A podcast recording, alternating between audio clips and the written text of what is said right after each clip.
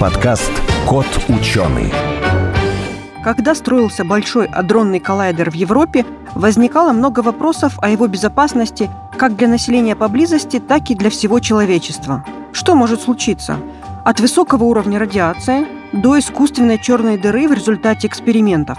И действительно, ни один ученый до сих пор точно не может предсказать, что же получится при столкновении частиц, которые летят со скоростью света. Сейчас в Дубне строят коллайдер Ника, который воспроизведет в лаборатории те условия и вещество, которые получились миллиарды лет назад сразу после Большого взрыва. Давайте узнаем, что же из этого выйдет. Сухие цифры, графики и датчики, законы и формулы – скучно. Нужна ли наука в нашем обществе потребления и ярких рекламных слоганов? Пандемия и природные катаклизмы показали, что без науки нам в никуда. Это подкаст «Кот ученый», где мы попытаемся понять, что происходит в окружающем мире и постичь суть явлений. Сегодня в нашей студии Сергей Мерц, кандидат физико-математических наук, ведущий научный сотрудник лаборатории физики высоких энергий Объединенного института ядерных исследований, и Максим Абаев, шеф-редактор портала журнала «Наука и жизнь». Здравствуйте. Здравствуйте. Здравствуйте. Мне даже, знаете, как-то не очень комфортно, потому что вы вдвоем такие умные мужчины, а я сейчас буду вас спрашивать про дронные коллайдеры. И что вообще я могу спросить? И постарайтесь мне рассказать так, чтобы я поняла. Я почитала, что всего в мире около 30 коллайдеров построено в США, в Европе, в других странах, и Сейчас строится и уже близок к запуску коллайдер Ника. Чем он отличается? Он будет лучше, хуже? Может быть, другие задачи? Зачем их столько много? Ну, каждый коллайдер необходим для конкретной физической задачи, для ряда, может быть, физических задач. В том числе и коллайдер Ника, он строится под абсолютно конкретную физическую задачу, но помимо этого будет, конечно, много и прикладных исследований и прочего другого. Если говорить о самой задаче, то она, ну, можно сформировать в следующем мы хотим исследовать то состояние вещества, которое было в первые доли секунды после большого взрыва. Это возможно. Это возможно. И это будут делать не только на коллайдере Ника, это исследуют и на других. Чем Ника уникальна? Тем, что мы будем исследовать именно переход вот из так называемой кваргленной плазмы в ядерное вещество, то, в котором мы живем, то, которое синтезировалось миллионы лет и дошло до нас, грубо говоря. Вот поправьте меня, если неправильно. В первые минуты, как вы говорите, после большого взрыва, все было расплавлено разбита до такой степени, что вот э, не просто на атомы и молекулы, а сами атомы и молекулы были разобраны на электроны, нейтроны, протоны, и сами протоны, нейтроны, электроны тоже были разобраны на вот эти кварки, кварки да? глионы, да. да. Все и все это была одна такая... Ну, это, это, это называется жид... кварк-глионная плазма. Это типа газа? Есть теория, которая описывает ее как газ, есть теории, которые описывают ее как жидкость. Это исследования продолжаются. Кварковая эпоха, или как-то так это называлось, это были какие-то доли-доли секунд после Большого взрыва. Потом они начали все превращаться, объединяться, превращаться вот в нейтроны, протоны, и в ту ядерную материю, которая окружает нас. Самопроизвольно. Ну, по определенным физическим законам. А уже получали такую кваргленную плазму где-то? Да, такая кваргленная плазма получается на, в том же Баке, Большом адронном коллайдере в ЦЕРНе. Но чем интересен коллайдер Ника? На Баке огромная энергия. То есть там чудовищная энергия столкновения частиц. При этих столкновениях можно получить кваргленную плазму. Но если сравнивать, вот я приведу аналогию, которую мы часто приводим. Вот если у нас есть чайник с водой, и мы его возьмем и ему мгновенно миллион градусов подведем, ну, допустим, у нас чайник может выдержать эту температуру, угу. у нас вода мгновенно превратилась в пар. Вот вода это наш ядерный мир, допустим, в котором мы живем, а пар это кваргленная плазма. И мы можем изучать этот пар, мы можем в нем находить какие-то интересные особенности, свойства и так далее. Это здорово. Но не менее интересно, а может быть даже и более интересно, посмотреть, плавно подводя температуру, как мы это делаем каждое утро, когда кипятим чайник. Когда температура становится у нас близко к 100 градусам, у нас вода начинает как-то бурлить, какие-то пузырьки, и вода начинает переходить в пар. То есть происходит фазовый переход. Учеными было выяснено, что фазовый переход происходит не на таких огромных энергиях, как на Большом адронном коллайдере, а намного ниже. Достаточно низкие энергии, откровенно говоря, если сравнивать с баком. И вот Ника будет работать именно на этих энергиях, для того, чтобы исследовать этот фазовый переход между кваргленной плазмой и ядерной материей. Почему это важно? Потому что когда вот они слиплись после большого взрыва, все эти кварки в наш привычный мир, грубо говоря, Теперь есть такая проблема, которая называется confinement, то есть как бы пленение. Кварки нельзя вытащить из нуклонов. То есть они сами там живут, и они никак не вытаскиваются оттуда. Из ядра. из нуклонов, то есть протоны uh-huh. и нейтроны, да, то есть и только при энергиях столкновения они могут э, быть извлечены, превратиться в кваргленную плазму и обратно собраться в ядерную материю, которую наблюдают в детекторах. То есть треки, обычные частицы, это уже наша материя, это не кварки и глюоны. И получается, мы имеем способ наблюдать этот фазовый переход, и значит, мы можем понять, а как именно был вот этот обратный переход сделан, да, как именно Вселенная родилась, и из кварков и глюонов она превратилась в наш привычный мир, потому что мы это можем как бы в коллайдере наблюдать, создать кваргленную плазму и перейти обратно в мир. И вот эти вот переходы, это сейчас одно из как бы передовых угу. исследований в физике. А вы можете физике. обнаружить, каким-то образом детектировать эти кварки? Вообще напрямую мы их не будем наблюдать, то есть будет наблюдаться уже продукты распада. То есть э, продукты Продукт... распада в смысле, что у нас кваргленная Подождите, как же... Сейчас, сейчас кваргленная плазма образовалась. Да.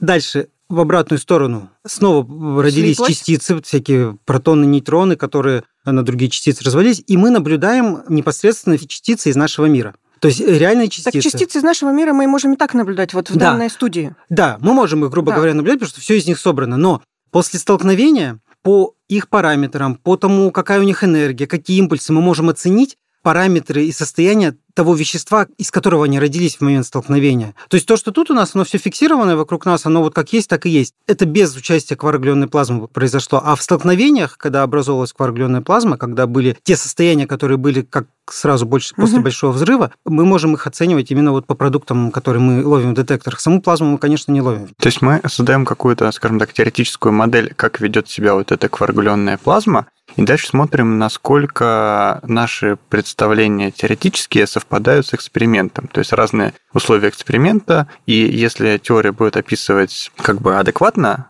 там что-нибудь подкрутили, теория говорит, что, ну, значит, там изменится, не знаю, там какие-нибудь параметры. И видим это в эксперименте. И тогда говорим, что да, у нас там крутая теория. Получается так? Или... Примерно так. Есть так называемые модели, которые описывают вот э, взаимодействие частиц. Их используют ну, при подготовке, грубо говоря, эксперимента. Но модели, они, естественно, когда-то были придуманы, и у них есть огромное количество параметров, которые, как вы сказали правильно, Максим, подкручиваются.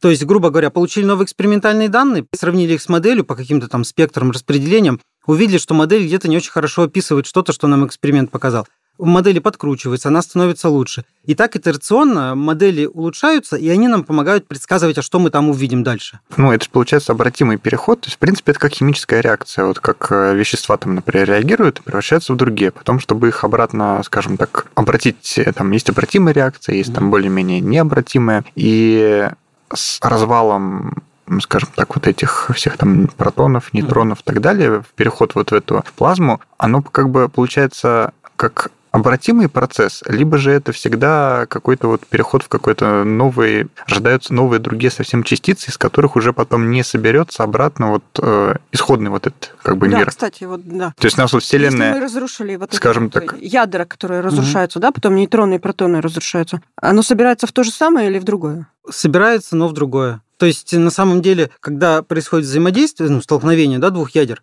ядра состоят из множества нуклонов, там, протонов, какие-то фрагменты из них прям целиком могут отрываться, отлетать, да, ну, более легкие, какие-то в виде там, протончиков отлетать или еще чего-то. И есть зона, которая непосредственно вот прям центрально сталкивается, грубо говоря, и в ней образуется кваргленная плазма. Там рождаются разные частицы. Рождаются, перерождаются, это там описывают всякие термодинамические модели, еще какие-то, и из которых в дальнейшем создаются новые частицы. Это не то же самое, что налетело, создаются новые, но это то, что мы знаем. Ну, то есть, как бы это известно для нас частицы создаются. Ну, то есть, если вот, например, там взять нашу Вселенную, мы считаем, что она там родилась там, в результате большого взрыва из какого-то вот этого сгустка супер там какой-то плотной материи, потом дальше все это превратилось в эту кваргуленную плазму, разлетелось, образовался как бы наш мир. И если потом он обратно схлопнется, скажем так, обратно вот это вот первичное состояние и родится заново, это уже будет как бы другой. То есть Вселенная, ну, понятно, что это теория, как бы ну, такие фантазии, но... Гипотез, да. да, но... Есть то такая, есть... Была, по-моему, такая гипотеза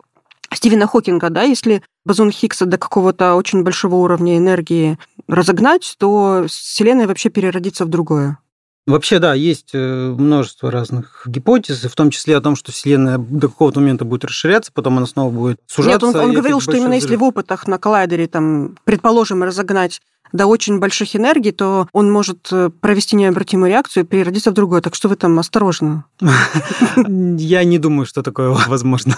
Это еще пугали, когда коллайдер большой да, построили. Это когда построили, пугали, что и будут черные дыры, которые поглотят все. Ну, как бы пугают и пугают, а физики делают. Я вот слушала интервью тех ученых, которые работают на Большом адронном коллайдере э, в ЦЕРНе, и Многие из них говорили, что до сих пор точно непонятно, что получится в результате следующего эксперимента, что точно предсказать невозможно. Да?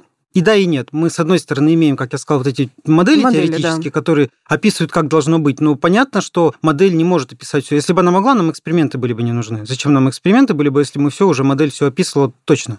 Здесь описано все не так точно, модели подправляются, и не все модели знают, что будет именно когда мы вот этот фазовый переход поймаем, да? То есть есть, например, такая гипотеза, что в момент фазового перехода увеличивается выход странных частиц, так называемых. Это частицы, у которых там один из кварков имеет не нулевую странность. Вот давайте мы для слушателей скажем, что странные они не потому, что они какие-то... Да, и не то, что они ведутся, да, это потому, что физики странные. Потому что физики название, любят да, называть выбрали. Всё. Да, физики называют, у них есть там очарованный кварк, странный кварк, там верхний, нижний кварк. Просто, это просто название, да, оно не имеет отношения к их поведению. И частицы, которые обладают таким кварком, называются странными частицами, или ядра, в которых входят такие частицы, называются гиперядрами. И вот есть гипотеза о том, что при фазовом переходе рождение таких частиц повышается. Соответственно, физики, ну как, они же не могут сказать напрямую, вот тут был фазовый переход или нет. Мы только именно опосредованно, наблюдая за частицами, если мы наблюдаем, что у нас здесь был повышенный выход, просканировали по энергии, в которой Ника работает от 4 там, до 10 гигаэлектрон-вольт, просканировали, увидели, что в какой-то области у нас повышенный выход этих странных частиц, это знак. Это не говорит 100%, но это некоторый знак о том, ага, вот здесь у нас есть некоторый всплеск странности, здесь, возможно, был фазовый переход. И мы, ну, и люди дальше это исследуют, обновляют свои теории и так далее. Давайте вернемся в коллайдер, пока мы не ушли там в теорию далеко. Вот то, что сейчас э, строится, это строится на том же месте, где был вот старый советский синхрофазотрон, э, о котором вот все говорят. Да, на том же самом месте том же самом находится месте. часть вот этого коллайдерного комплекса. Кольцо есть, вот это, да, по которому а, Да, смотрите, это кольцо. Э, кольцо, так называемый бустер, то есть предускоритель перед коллайдером Ника, он помещен прямо внутрь ерма синхрофазотрона, а сам коллайдер, он вынесен в соседнее, грубо говоря, здание угу. который специально строится под коллайдер. И вот непосредственно в прошлом году как раз бустер был достроен, в нем прошли первые тесты, ну, первые тесты начались раньше, был проведен э, пучок ионов железа, из источника через линейный предускоритель в бустер. В нем они были ускорены и переведены по каналу в нуклотрон. В следующем году запустится сам Ника. В 20 Третьем, да. Третьем, да. да, планируется, да следующий, да, конечно. Да, планируется в следующем году запустить. Там же вы будете разгонять не ионы железа, нет? Там будут целый спектр частиц разгоняться, и золото, и начинать будет, как всегда, тесты проходят с более легких частиц и повышают, повышают до... Вот вы когда выбираете, какие частицы разгонять, они же все ионизированные, да, чтобы можно было разгонять? Да, да. Ионы, да, да не, не просто атомы. То есть с них обдираются электроны все, и они становятся заряженными. А вы когда выбираете, какую частицу разгонять, по какому принципу? Ну, смотрите, частицы должны быть ну, так называемые компактные, то есть это должна быть плотно связанные внутри ядра нейтроны и протоны. Плюс она должна быть симметричная, ну, точнее, не то чтобы должна быть. Есть на самом деле разные эксперименты, в которых ускоряют абсолютно разные. Но вот на коллайдерах, как правило, сталкивают именно такого рода частицы. То есть берут компактные, берут э, симметричные по составу нейтронов и протонов и достаточно доступные в природе, то есть не какие-то экзотические материалы, которые угу. там бешеных денег. Ну вот, к примеру, если это был ион золота, то он распадается на что? На много чего. То есть, по большому счету, он может развалиться на вот всю таблицу Менделеева, которая от водорода и до иона золота. Да? То есть, все, что там до него было, может. Плюс сопутствующие частицы со странностями, с какие-то, имеется в виду элементарные частицы, которые не в таблице Менделеева, да, различные там мезоны, гипероны и прочее. Нейтрино вылетают? Мы... Нейтрино вылетают. Мы просто недавно записывали подкаст про нейтрино, я теперь всегда спрашиваю, сколько там нейтрино вылетает. Они вылетают, но мы их не регистрируем, и поэтому как бы это у нас в другой лаборатории нашего института а интереснее сталкивать более тяжелые, скажем так, а, частицы ядра атомов, либо там более легкие, либо вот как бы таблица Менделеева, она, конечно, хоть ну, большая, а... но все равно там 100, например, там 100 На элементов. На самом деле вопрос хороший, потому что, ну, вот как бы и есть разные эксперименты, и в каждом эксперименте сталкивают что-то свое. Ну, есть пересечения, Мгм. конечно, но в целом, как бы, да, каждый вот затачивается под что-то свое. Есть и протон-протонные столкновения, когда прям ни, ни о какой таблице Менделеева речи не идет, мы прям берем протончика с протончиком. Но это сложность еще и чисто техническая, да. Одно дело свести ядрышко, другое дело свести маленький протончик, как бы составную этого ядра. Интересно, ну, в общем, тут зависит от физики, которая рассматривает эксперимент. Просто вот Мгм. конкретно в нашей физике, да, интереснее вот сталкивать ядра, чтобы рождалась там кваргленная плазма, чтобы они там разваливались и повторяли то, что было при большом взрыве, ну или то, что сейчас в нейтронных звездах. А вот э, помню, что вот в Протвино, по-моему, же был тоже какой-то коллайдер, Ускоритель. да, ускоритель, и он как-то закрылся, потому что где-то читал, что там просто была какая-то неинтересная, скажем так, физика. То есть они просто с этим ускорителем не попали в тот диапазон энергии, где было что-то интересно смотреть. Или это не так? А вот давайте проще вопрос. А ускоритель от коллайдера чем отличается? Не, ну просто коллайдер это тоже ускоритель. Да. Их много разных. Есть линейные ускорители, кольцевые ускорители, и как бы вершина всего этого коллайдер. Просто коллайдер подразумевает, что у него есть как бы два канала, один на другим находящиеся, и по одному каналу частицы по кругу движутся, ну или там по эллипсу, по часовой стрелке, а по другому каналу против часовой. И в точках взаимодействия они сталкиваются. Так удается достичь более А высокой ускоритель энергии. там, где какая-то цель просто бомбардируется.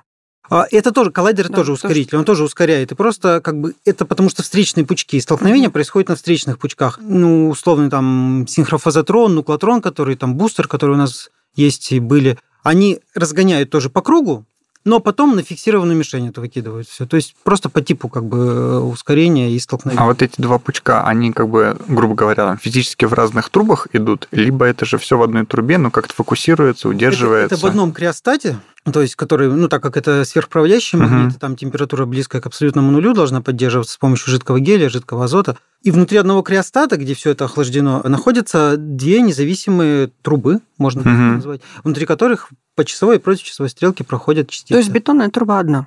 Ну, она даже не бетонная, а вокруг нее, Вокруг бетонная, нее да. уже потом, да, построена А бетонная вот еще труба. такой вопрос совершенно глупый. Простите. Там внутри этого криостата поддерживается очень низкая температура, да, буквально близкая к абсолютному нулю, чтобы Ну да. вот эти вот как можно лучше разгонялись. А вы говорите, что в момент столкновения там э, какие-то там энергия выделяются, это, это ж горячо. А, да, как это, все одновременно? Ну, в этом плане, на самом деле, коллайдеры, особенно большой адронный коллайдер, потому что там чудовищная энергия, они э, уникальные места, потому что они, с одной стороны, одни из самых холодных мест Да. Вселенной, с другой стороны, одна из самых горячих мест Вселенной, потому что в точке взаимодействия там такие энергии, которые нигде во Вселенной, ну, и нет. Но они в настолько маленьком пространстве сконцентрированы, то есть это как бы доли долей долей кубика миллиметрового, да, то есть, что эта энергия, она очень сконцентрирована, и там ни о каком ну, высокой температуре речь ну, не идет. А сами э, магниты, в которых эти проходят, они охлаждены очень сильно. А вот э, всегда спрашивают, э, скажем так, в народном хозяйстве можно использовать коллайдер, ускоритель, то есть э, или это все на потеху, так сказать, физикам, в каких там изучать э, происхождение Вселенной? Вопрос, конечно, очень правильный в том смысле, что э, налогоплательщики имеют право знать, на что идет бюджет, да, чем там физики занимаются.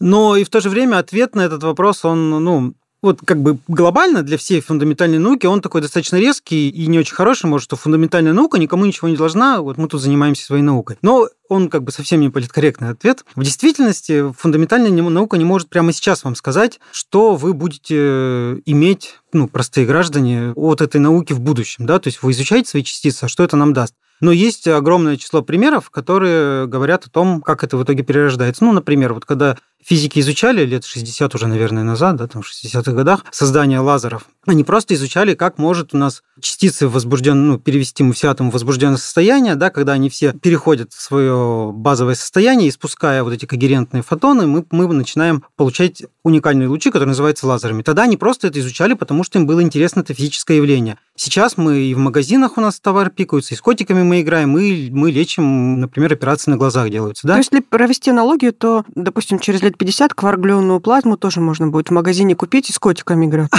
Ну, наверное, не саму плазму, наверное, можно будет, а те технологии, которые сопутствующие при создании коллайдеров, они могут быть использованы. Например, возможно, будет там сверхпроводимость достигнута не при таких низких энергиях, а как бы комнатная сверхпроводимость, угу. да, то есть исследование проводится. Плюс, например, а, на Нике, ну так как вот я сказал, да, что с одной стороны грубый ответ, что мы ничего никому не должны, но с другой стороны люди понимают, что нужно развивать не только фундаментальную, но, если это возможно, параллельно и прикладную науку. Поэтому на Нике отдельный там департамент у нас образован, который разработкой именно прикладных исследований занимается. Это и исследование там, радиационной стойкости материалов, э, различных плат да, для дальних полетов в космос. Это и воздействие излучения там, на биологические объекты, опять же, про полеты в космос и вот всю эту историю.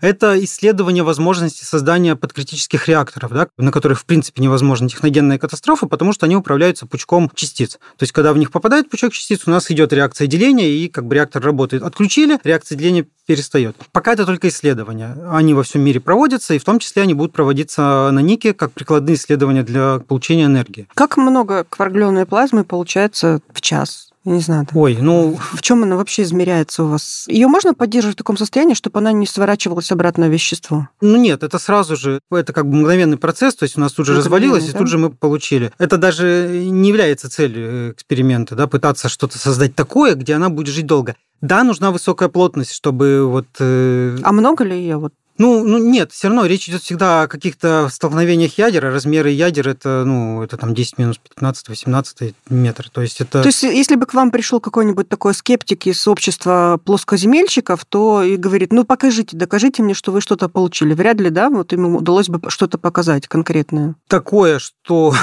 может понять скептик плоскоземельщик, вряд ли. Ну, потому что нельзя ему показать, вот смотри, вот тебе ведро кваргленной плазмы. Мы такого не сможем сделать. Или вот тебе куча странных частиц. Это все физики видят видят только по реакциям в детекторах, по сигналам. И не сами частицы, а э, то, что они оставляют да, после того, как конечно. соединяются с чем-то. То есть частицы пролетели через детектор, мы в детекторе видим следы от них, сигналы ну, пришли Знаете, вот я сейчас превращаюсь в этого скептика плоскоземельщика. А вдруг это значит что-то другое? Вдруг ваша модель неправильная, а на самом деле это было что-то что Поэтому существует много моделей. То есть э, нельзя одной доверять. Поэтому никто никогда не строит современный эксперимент без тщательного моделирования компьютерного. То есть у нас создается модель самого нашего детектора, в котором столкновение происходит, со всеми прописанными материалами, геометрией, объемами, все, все там прописано. Есть э, специальные программные коды, которые, ну, так называемым протаскиванием частиц занимаются, транспорт. То есть частица родилась, а они ее протаскивают через материал детектора. Ух и, ты. И в детекторе остаются, ну, какие-то вот э, следы, так называемые, этих частиц, да, то есть сигнальчики. Дальше мы люди, ну, просто я этой областью занимаюсь, как раз реконструируем. То есть мы получаем эти сигналы и по ним пытаемся построить траекторию того, что там пролетело. Построив траекторию, мы знаем ее уже по кривизне, там мы знаем импульс, мы знаем какие-то ее характеристики. По времени пролета мы можем ее идентифицировать, сказать, а вот тут пролетел протон, здесь там пион, здесь э, какая-нибудь еще частица. И дальше все вот это потом в специальном виде, формате передается, грубо говоря, теоретикам, которые уже строят свои модели, под, которые их подкручивают, которые видят, ага, вот в этом столкновении у нас там происходит вот это, вот в этом, вот это. Статистически у нас спектры вот такие. Это все делается до эксперимента, до того, как мы имеем коллайдер, работающий Нику, мы уже предполагаем, что он у нас есть, мы делаем компьютерные модельные данные в том виде, в котором они будут у нас с эксперимента приходить, именно в том же формате, чтобы потом одни и те же коды работали ну, независимо, им не важно, откуда пришли данные, с эксперимента или из компьютера. Вот, то есть тут тщательнейшее моделирование. Конечно, никто в здравом уме не будет где строить коллайдер без тщательного проведенного предварительного анализа. А вот все-таки про это еще про кваргленную плазму. Она, получается, рождается, когда сталкиваются два ядра, например, там два ядра золота летят, они столкнулись. Это всегда столкновение именно одной частицы с другой частицей, либо же это может быть, э, скажем так, какая-то куча мала, где там несколько атомов столкнулись. Либо они настолько разряженные, что там только да, вот я так может... поняла, что там это столкновение не так так часто бывает. И не два ядра, наверное, а два протона или два нейтрона. Ну, вообще, это как бы получается у нас э, сгустки ядер летят. То есть в коллайдере летит не одно ядро, вот, которое угу. летит, да, они летят сгустками, так называемыми банчами. По, опять же, оценкам в коллайдере Ника это будет примерно 60-сантиметровые, такие как спицы, представляете, очень тоненькие, растянутые, которых там миллионы-миллионы этих э, Они как бы не слипаются, будет. потому что они положительно заряжены. Да, они не слипаются, у них всех одинаковый заряд, они летят, пока угу. они раскручиваются. Когда они до нужной энергии раскрутились, и навстречу им другие такие же, они начинают сталкиваться. Вот, грубо говоря, это две такие тонюсенькие спицы длиной 60 сантиметров на скорости, близкой к скорости света, начинают сталкиваться. Они проходят, грубо говоря, друг насквозь друга, и внутри них есть акты взаимодействия. То есть где-то ядро одно с другим ядром взаимодействовало. Дальше, если мы углубляемся в эти ядра, то, конечно, там ну, не один выборочный протон с другим протоном столкнулись. Там как бы куча мала, там разные. Есть события так называемые центральные, когда ядро лоб в лоб столкнулось. Есть события периферические, когда они чиркнули друг друга какими-то mm-hmm. крайними задели.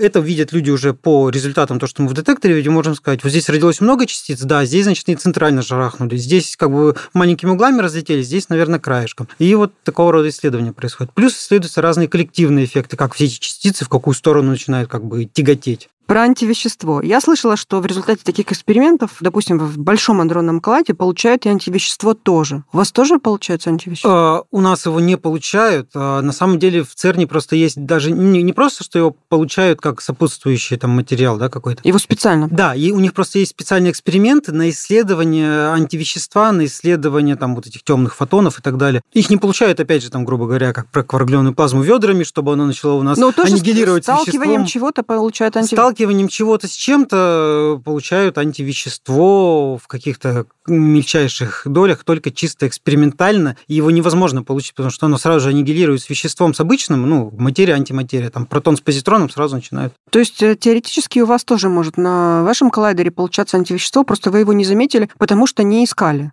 Потому что и, и не искали, оно себя никак не покажет. Ну, то есть мы его и не, увидим, так как у нас даже нет специфики такой. Все зависит, заметить. значит, от детекторов. Вообще в экспериментах, да, огромная а, доля ну, зависит от детекторов. То есть вы ищете Детекторы конструируются под физику конкретную, да? Детекторы есть... конструируются под то, что вы ищете. Да, да. А там может получиться что-то иное, то, и что мы это вы просто не, ищете, не заметим. И вы не заметите. Даже, даже как может, мимо пройдем и не увидите. Там такие открытия уровня Нобелевских проходят мимо вас, потому что вы их не искали. В общем смысле, да. В общем, ну, да.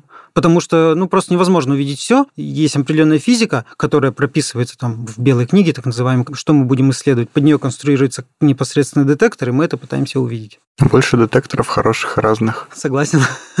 Как-то получается, что все эксперименты, то есть вы подбираете те данные, которые вам удобны для вашей модели, а остальные данные не учитываются, потому что вы их не регистрируете. Да, потому что мы их не регистрируем, потому что и нет цели. Это вопрос к теоретикам, физикам, почему они не придумали другого, да? Они как бы инициируют, грубо говоря, этот процесс, да, угу. то есть когда они говорят, что-то мы хотим исследовать, начинается придумывать, а как мы можем построить такую машину, которая нам предоставит эти условия. Был баг, когда заговорили о том, что здорово исследовать кваргленную плазму, ну давайте поисследуем фазовый переход, а нужны более низкие энергии. Стали думать, что а вот давайте мы сконструируем такую машину и стали строить Нику, чтобы именно исследовать эту область физики. Вот теперь, наконец, то, что вы вначале сказали, что каждый коллайдер строится под определенной задачей, наконец мне стало понятно. Да, действительно. То есть э, сначала инициируется какая-то задача, а потом думаем, а есть у нас инструмент, на котором ее порешать? А, вот там в мире уже есть такое, давайте с ними вступим в коллаборацию и будем исследовать. А потом выясняется, нет, как, допустим, такого инструмента нет. И исследуется возможно, ну, можем ли мы такой инструмент построить, сколько это будет стоить, ну, как это дает нам, помимо этой задачи, что мы сможем на нем решать. И вот когда вносятся такие предложения, начинаю дальше формировать. То есть у вас бы... уже есть э,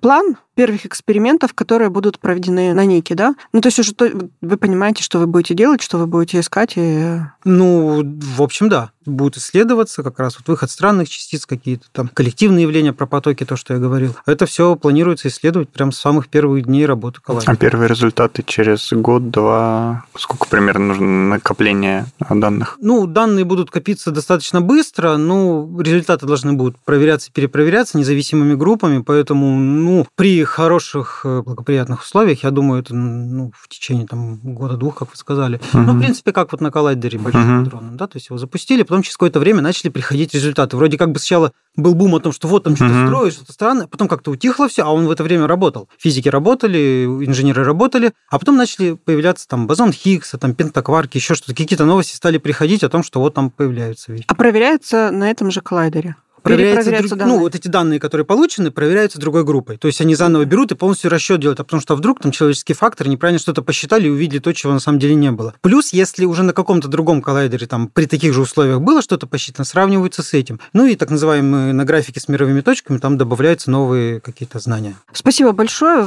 Напомню, в нашем эфире был Сергей Мерц, кандидат физико-математических наук, ведущий научный сотрудник лаборатории физики высоких энергий Объединенного института ядерных исследований и Максим Абаев, кандидат химических наук, шеф-редактор портала журнала «Наука и жизнь». Спасибо вам большое. Спасибо вам. Спасибо.